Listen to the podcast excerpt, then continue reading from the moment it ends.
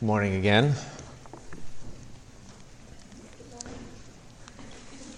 Yeah, Jamie's not here to say good morning, so thank you for. Uh, if you'll turn with me in your Bibles to uh, 1 Peter chapter 5.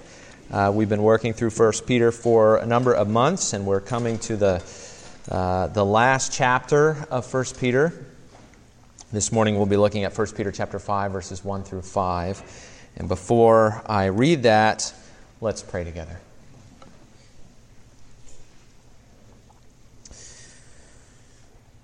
Our Father, we thank you for your word. Uh, we thank you for uh, your truth. Uh, we thank you for your Holy Spirit who enables us to understand your word and, and to apply it to our lives, to live in light of it in a way that brings you glory and honor. And Father, we pray that you would work in us by your Spirit now, that you would, uh, that you would teach us from your word, that you would shape us and mold us into the image of your Son, our Savior Jesus. Uh, pour out your Spirit on us to those ends, we pray in Jesus' name. Amen.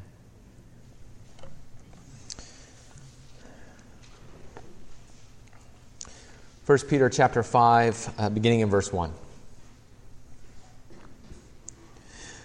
So I exhort the elders among you, as a fellow elder and a witness of the sufferings of Christ, as well as a partaker in the glory that is going to be revealed.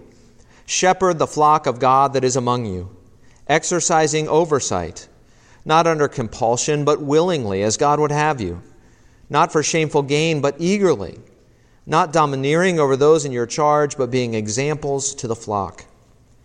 And when the chief shepherd appears, you will receive the unfading crown of glory. Likewise, you who are younger, be subject to the elders. Clothe yourselves, all of you, with humility toward one another, for God opposes the proud, but gives grace to the humble.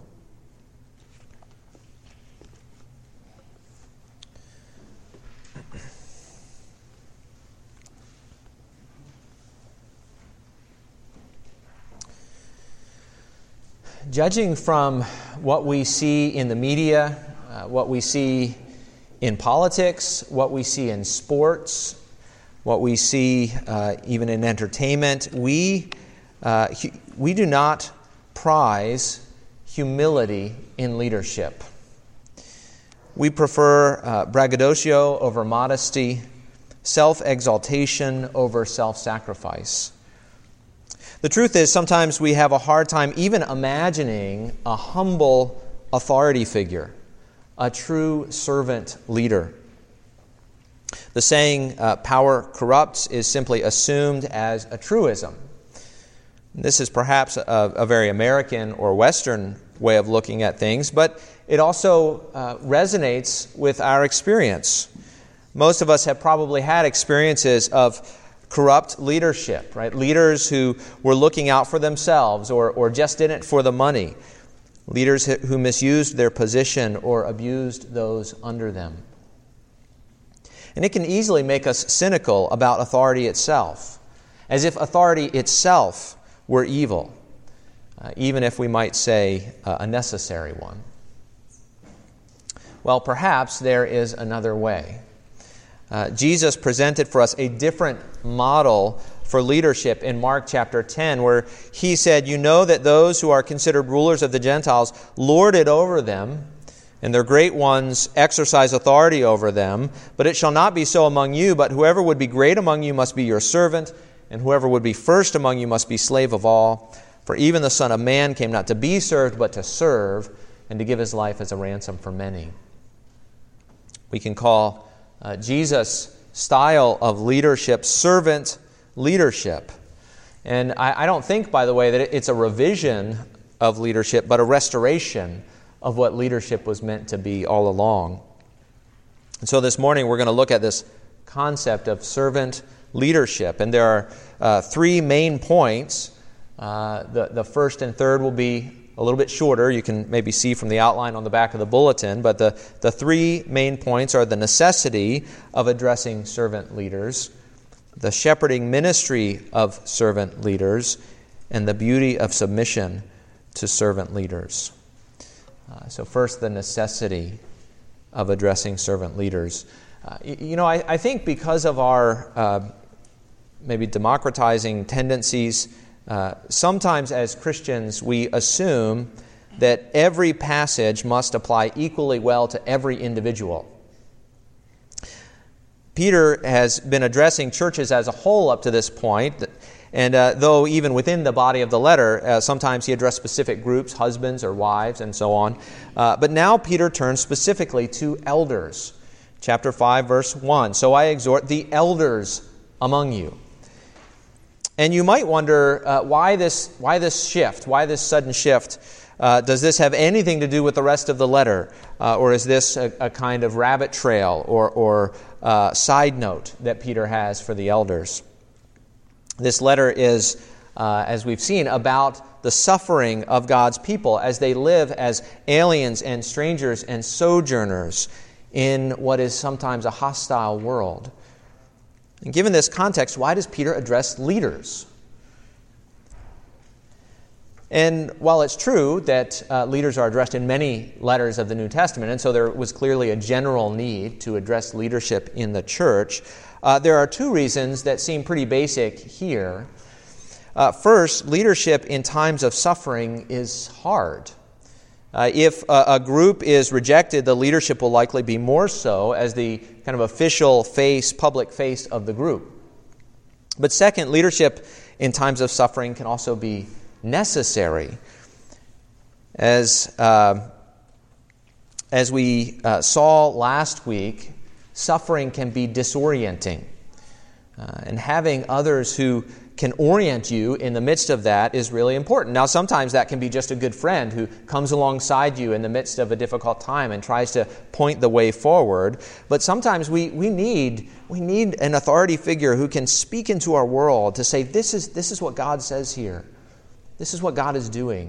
Who can help us figure out uh, the way forward to give us guidance and direction and encouragement and hope. So Peter addresses elders in the church to say, uh, at least, I, I, know it's hard, uh, but don't give up. What you're doing is important. Persevere in your work. Now, we see some of that already in Peter's first words. Uh, first, Peter sympathizes uh, with the elders by calling himself a fellow elder. Uh, he knows what they're going through, he knows their challenges, uh, he knows their calling. But Peter then adds to that two things. He says, So I exhort the elders among you as a fellow elder and a witness of the sufferings of Christ, as well as a partaker in the glory that is going to be revealed. Uh, Peter says that he is a witness of the sufferings of Christ. Now, when he says that, it could actually mean two different things. Uh, it could mean, on the one hand, uh, Peter uh, could be drawing a distinction between himself and these elders. Uh, he, he has something they do not have firsthand eyewitness testimony uh, to the crucified and risen Jesus. Uh, he saw Jesus, he saw his arrest and his trial, he saw his mockery and his beatings. And that is a, a real and important distinction between the apostles and every leader in the church since. I haven't seen the crucified and risen Jesus. And so my proclamation of the gospel is based on their eyewitness testimony. That's a distinction between uh, all elders in the church since and the apostles. But Peter could actually mean something else when he says this. By, by witness of the sufferings of Christ, Peter could also mean that by his own suffering, he witnesses to Christ's suffering. Uh, remember, he just said a few verses earlier that when we suffer for Jesus' sake, we share in the sufferings of Christ. And here uh, he would be adding to that when we, when we share his suffering, when we are rejected for him, we actually bear witness to his suffering as well. This then would make this statement uh, another aspect of his sympathy for the fellow elders. He's saying, I too have suffered for Jesus' sake. And then the next statement actually makes even more sense. You may remember back in, in chapter 4, verse 13, Peter said, But rejoice insofar as you share Christ's sufferings, that you may also rejoice and be glad when his glory is revealed. Suffering and then glory. Well, here, Peter calls himself a witness of the sufferings of Christ, as well as a partaker in the glory that is going to be revealed. See, Peter too had one hope not the removal of his suffering in the present, but the glory of Christ that would be revealed. He bore witness to Christ's suffering in his body. He looked in hope to Christ's glory that was to come. And so he's saying, I know you're suffering. Uh, that, that leaders uh, are especially targets at times, if not from the world itself, then from the evil one, whom Peter is going to talk about soon. We'll look at that next week. But don't give up, he's saying. Don't give up. Uh, I, I know what it's like to suffer for Christ, but I also have the hope in the glory that is to come. Don't give up. So, hence the necessity of addressing servant leaders, right? They too are suffering for Christ's sake, maybe more than others in that time, and they needed to know that their suffering was worth it, that, that it meant something for them to be leaders in the church. And so I, I need to say uh, that, in a sense, this sermon is direct, directed toward the elders of the church. Uh, not meaning to put you guys on the spot, but, but it's directed, right, toward the elders of this church. Uh, the rest of you get to listen in. Just as Peter's original hearers, he was addressing the elders at this point, but everybody else got to listen into that. And of course, you need to know our role as elders and leaders in the church so that you can encourage and support us in that and respond as God would have you. And of course, we'll get to that. So that's the necessity of addressing servant leaders in the midst of a suffering church. So, what about their shepherding ministry? Uh, point to the, the, the, shepherding ministry of servant leaders.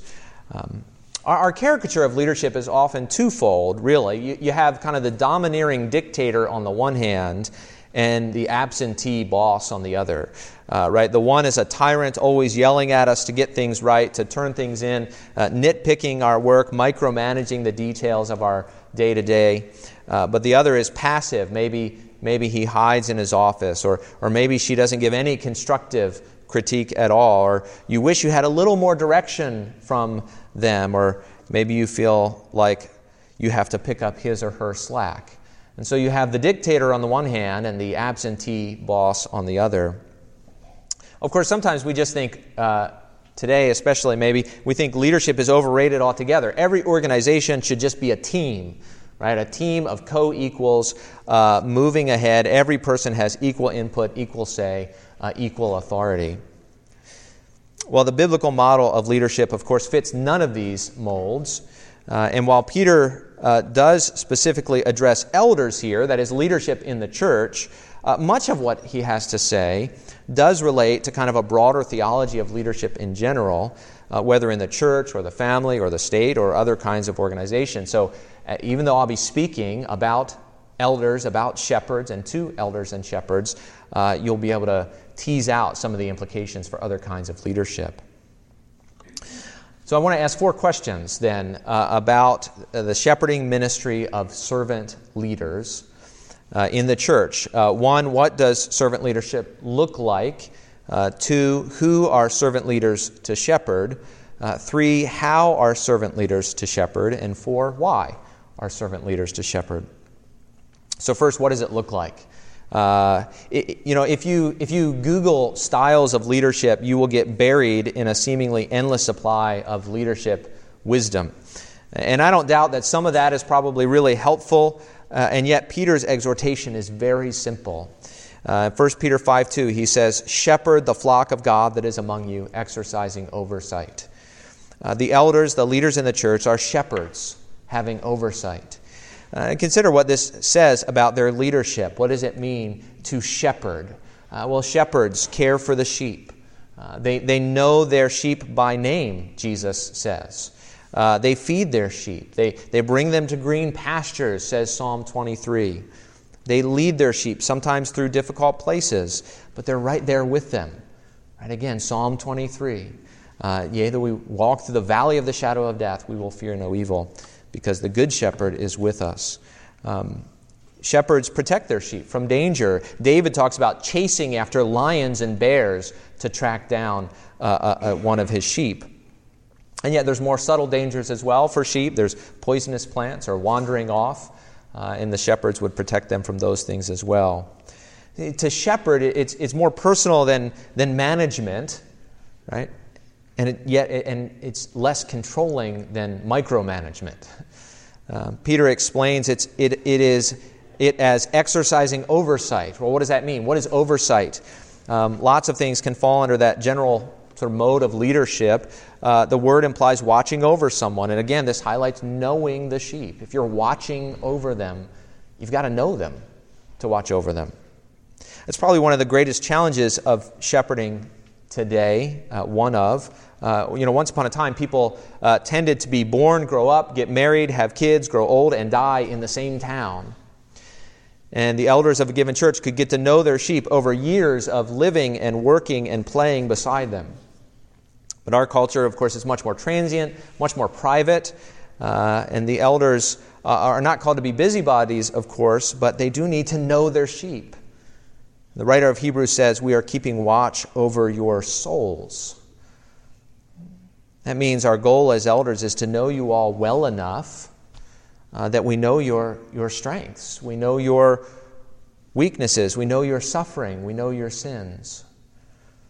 To be honest, that's a high bar. But I think only then can we exercise the oversight that, that the way Scripture calls us to. Of course, uh, personally, I would ask for your patience in that uh, and also your help, right? The more we grow as a church, the harder it is to know everyone well.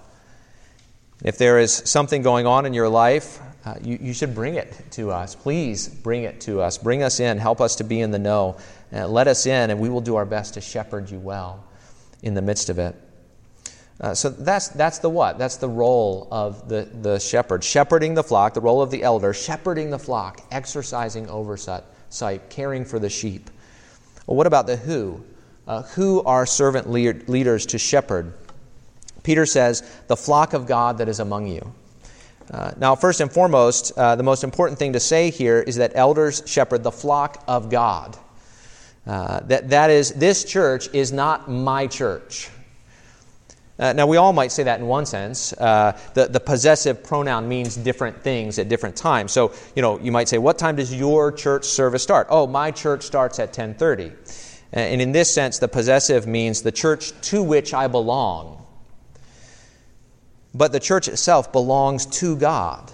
The church does not belong to me, it does not belong to the elders, it belongs to God. And this is important because it, it actually means that shepherds are not owners, but stewards which means we are accountable for how we shepherd. Again, the writer of Hebrews highlights this in what I think is the scariest verse in the Bible, at least for church leadership, Hebrews 13, 17, which says, Obey your leaders and submit to them, for they are keeping watch over your souls as those who will have to give an account. The elders of this church have to give an account for your souls on the day of judgment. That is terrifying to me. But that is because we shepherd not a soccer club or a running club or a generic nonprofit or a political organization. We shepherd the flock of God. Now, thankfully, Peter qualifies this twice here. He says, the flock of God that is among you. Meaning, uh, not the flock of God in Philadelphia or the, even the flock of God in Chicago, but that which is among you. Or in verse 3, he qualifies it again, saying, Those in your charge. Uh, more literally, your lot. Uh, according to Peter, you are my lot in life. Uh, for that, I'm both honored and a little bit terrified. Uh, there's an Old Testament equivalent here. The word lot is also inheritance. And uh, the Levites had no land inheritance because the Lord was their inheritance, their lot, their portion. And Peter is saying that the, the church is the lot, the portion of the elders. Uh, Paul uses similar language when he's exhorting the Ephesian elders in Acts 20. He says, Pay careful attention to yourselves and to all the flock in which the Holy Spirit has made you overseers, to care for the church of God, which he ordained, he obtained with his own blood. And I, I, think the point of both Peter and Paul, in part, is this any given elder is not responsible for the whole church of God, you know, all people of God everywhere in every place, uh, but the one in which the Holy Spirit has made you overseers, the, the flock of God that is among you, those in your charge. This, by the way, uh, is one of the reasons that I think church membership is so important. Uh, especially in our day when there's a church on every corner and uh, people church shop endlessly. Uh, which Christians am I responsible for? Well, primarily this body, uh, those who are members then of this body. So, what does servant leadership look like? Uh, what is the role? Well, it's, it's shepherding or oversight. Uh, who are the servant leaders to shepherd? Who, who, who are the shepherds to shepherd? The flock of God that is among them, that the particular body, the particular church in which the Holy Spirit has made us overseers. Okay, what about how? How are servant leaders to shepherd? Uh, as I said a, a moment ago, there are all kinds of tips and tricks of leadership out there, and elders could benefit from them, I guess, as much as anyone. But Peter doesn't give us a list of tips. He doesn't address the method of leadership so much as the manner. Uh, the most important thing is not the mechanics of leadership, not the technique, but the attitude and the character of the one leading. And so Peter here tells us three things about the attitude of leadership in the church. He says elders are to shepherd without compulsion, greed, or tyranny. Uh, first, elders are to shepherd without compulsion. In 1 Peter 5 2, he says, Shepherd the flock of God that is among you, exercising oversight, not under compulsion, but willingly as God would have you. And uh, th- there are lots of reasons why someone might feel compelled to enter into leadership in the church. Uh, maybe it just seems like the right thing to do, or, or others are pressing it upon him, or, or his, his wife or his family think it's a good idea. Uh, sometimes one might think, well, it's just my turn. I've, you know, everybody else has been an elder. I need to be an elder too. Um, but Peter essentially says, look, these are all bad reasons uh, to be an elder. If you feel externally compelled to enter into eldership, something's probably wrong. Paul says in 1 Timothy 3:1, this saying is trustworthy. If anyone aspires to the office of overseer, he desires a noble task. See, there should be some level of willingness and sometimes even aspiration. This is a good thing. And of course, aspiration, though, to the office of elder could be for the wrong reasons. And so Peter says, second, elders are to shepherd without greed. Peter says, uh, not only shepherd willingly, but also not for shameful gain, but eagerly. Uh, you know, money can be a tremendous motivator for people, uh, but it should never be the motivator for serving in the church. The elder must be eager to do his work, not to get something from his work. And there are lots of motives one might have, right, to, to gain authority or to get, to get money or to be in the spotlight. Those are all bad motives. One must be eager to do the work of shepherding itself. Any other motives uh, might derail the work of the shepherd. Something else becomes more important than the sheep. The sheep become a means to an end of my agenda. And as God railed against the shepherds of Israel, they, they fed on the sheep rather than feeding the sheep, right? They were trying to get something out of the sheep rather than caring for them. Now, I guess I need to point out uh, that this doesn't mean that elders and pastors can't be paid. Uh, Jesus said of those in ministry, the laborer deserves his wages. And Paul said in 1 Corinthians 9, Who serves as a soldier at his own expense? Or who plants a vineyard without eating any of its fruit? Or who tends a flock without getting some of the milk? Do I say these things on human authority? Does not the law say the same?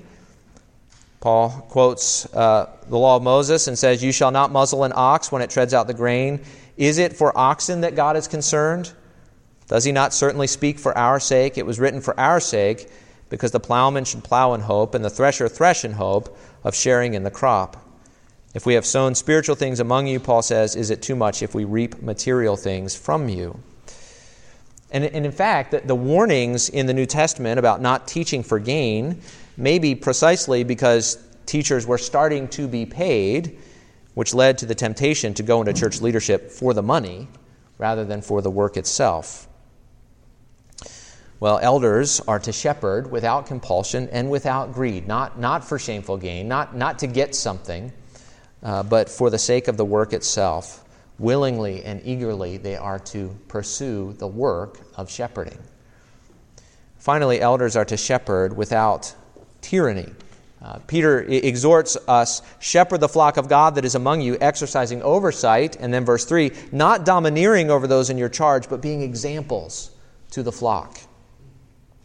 Elders are not dictators, but shepherds. Not kings, but servant leaders.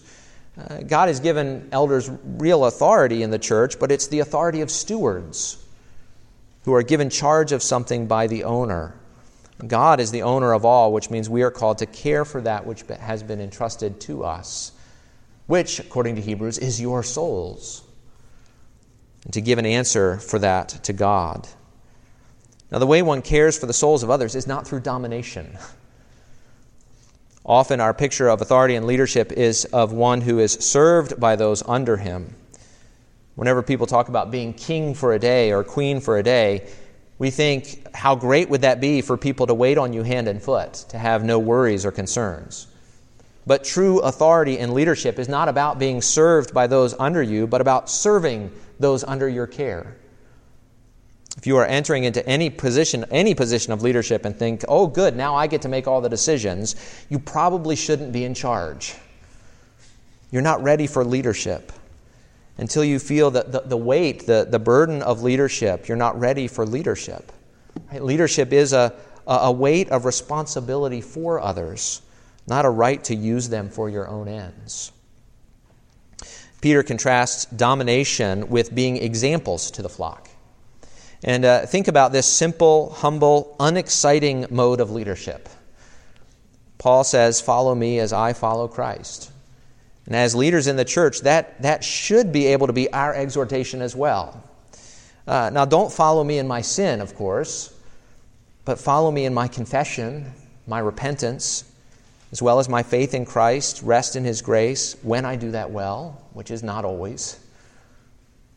Elders are to demonstrate what it means to walk by faith. We, we don't always do that well. We are all saints struggling to overcome sin. But as elders, the struggle, in some sense, needs to be public so that others can see the Christian life in us. What this means is not only do we need to know you, but you need to know us. We need to have a willingness to, to we need to have a willingness to let people in to be vulnerable and share our sin and weakness so that we can point to God's mercy and power, so that we can be examples of struggling through the Christian life. So, what does servant leadership look like? Well, shepherding the flock, exercising oversight. Uh, who are servant leaders to shepherd? The, the flock of God that is among them.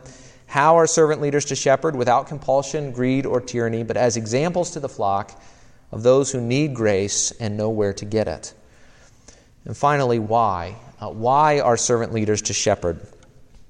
Uh, motives, uh, of course, are always tricky things. What, what determines whether something is sinful or not is not always the behavior itself. Sometimes it's the motive, right? Not just what did you do, but why. And we might think that the motives of a leader ought to be purely altruistic, right? That elders should be motivated out of love for the flock, and that's true as far as it goes. But there's actually another motive that should grip the heart of every shepherd, and it's found in verse 4. In verse 4, Peter says, And when the chief shepherd appears, you will receive the unfading crown of glory. What is the primary motive that Peter addresses here for shepherding well? The return of Christ and his commendation on that day the longing to hear those glorious words, Well done, good and faithful servant, enter into the joy of your master.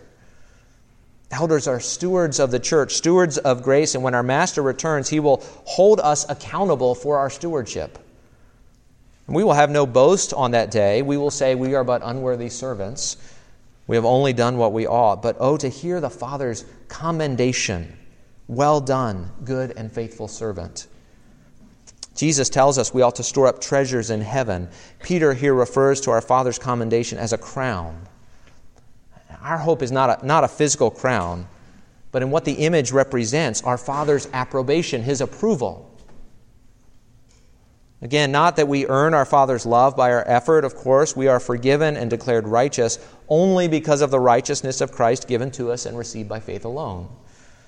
We are declared right because Jesus was right and our status before the Father is based on the status of Jesus.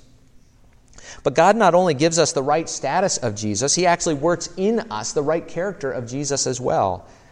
And it's His work the Spirit at work in us. But we are called to work that out in time and in space.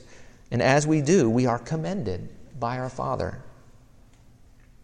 Of all that we will experience in glory, I think that there will be little that is more glorious than to know the approval of our Father. That we are accepted in Christ on the one hand, and that our Father delights in us as we struggle to serve Him. So we've looked at the, the what and the who and the how and the why of the servant shepherd. And of course, if you're not sure, if you're still wondering uh, about this understanding of leadership, well, just, just look at Jesus, the chief shepherd. It's clearly this model of leadership, this understanding of leadership, is clearly following in the footsteps of Jesus. Consider the way that he leads, right? Jesus comes as a great shepherd of the sheep for his sheep, whom he says the Father has given him. He comes not to be served, but to serve. His leadership is sacrificial, giving himself as a ransom for many, bearing sin as our sacrificial lamb. He does this for the joy set before him, part of which is the Father's approbation, which he receives in the resurrection, where the Father demonstrates his approval of the work of his Son. And how does Christ the Lord, our shepherd, walk us through the valley today? Well, in part, he gives us his spirit that he would be with us always, but among other things, through under shepherds, as they willingly and eagerly model what it means to sojourn through the valley, looking forward to Christ's return and our eternal reward. This brings us to our final point then. Uh, we've looked at the necessity of addressing servant leaders and the shepherding ministry of servant leaders briefly. Let's talk about the beauty of submission to servant leaders. Uh, Peter says in verse 5 Likewise, you who are younger, be subject to the elders. Clothe yourselves, all of you, with humility toward one another, for God opposes the proud, but gives grace to the humble.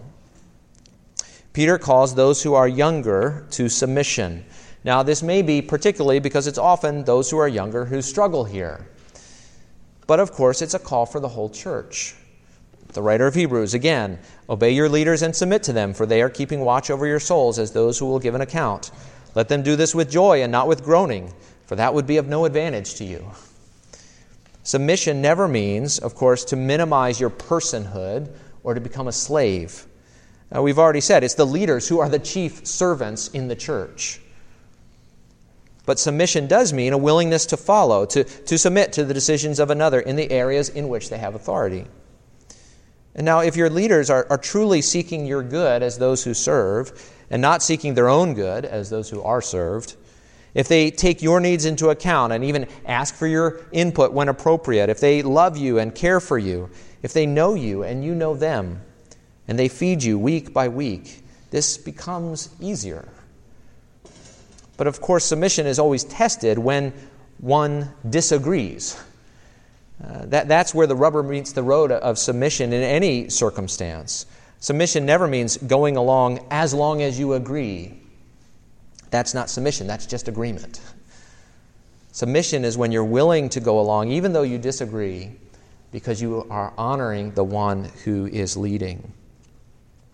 Now, of course, all of this, shepherding and submission, happens in the context of humility. This final exhortation in uh, verse 5 is for everyone, not just elders, uh, not just youngers, right? But everyone in the church is called to humility. The shepherds must shepherd in humility, the flock must submit in humility. Uh, why? Well, because God opposes the proud but gives grace to the humble.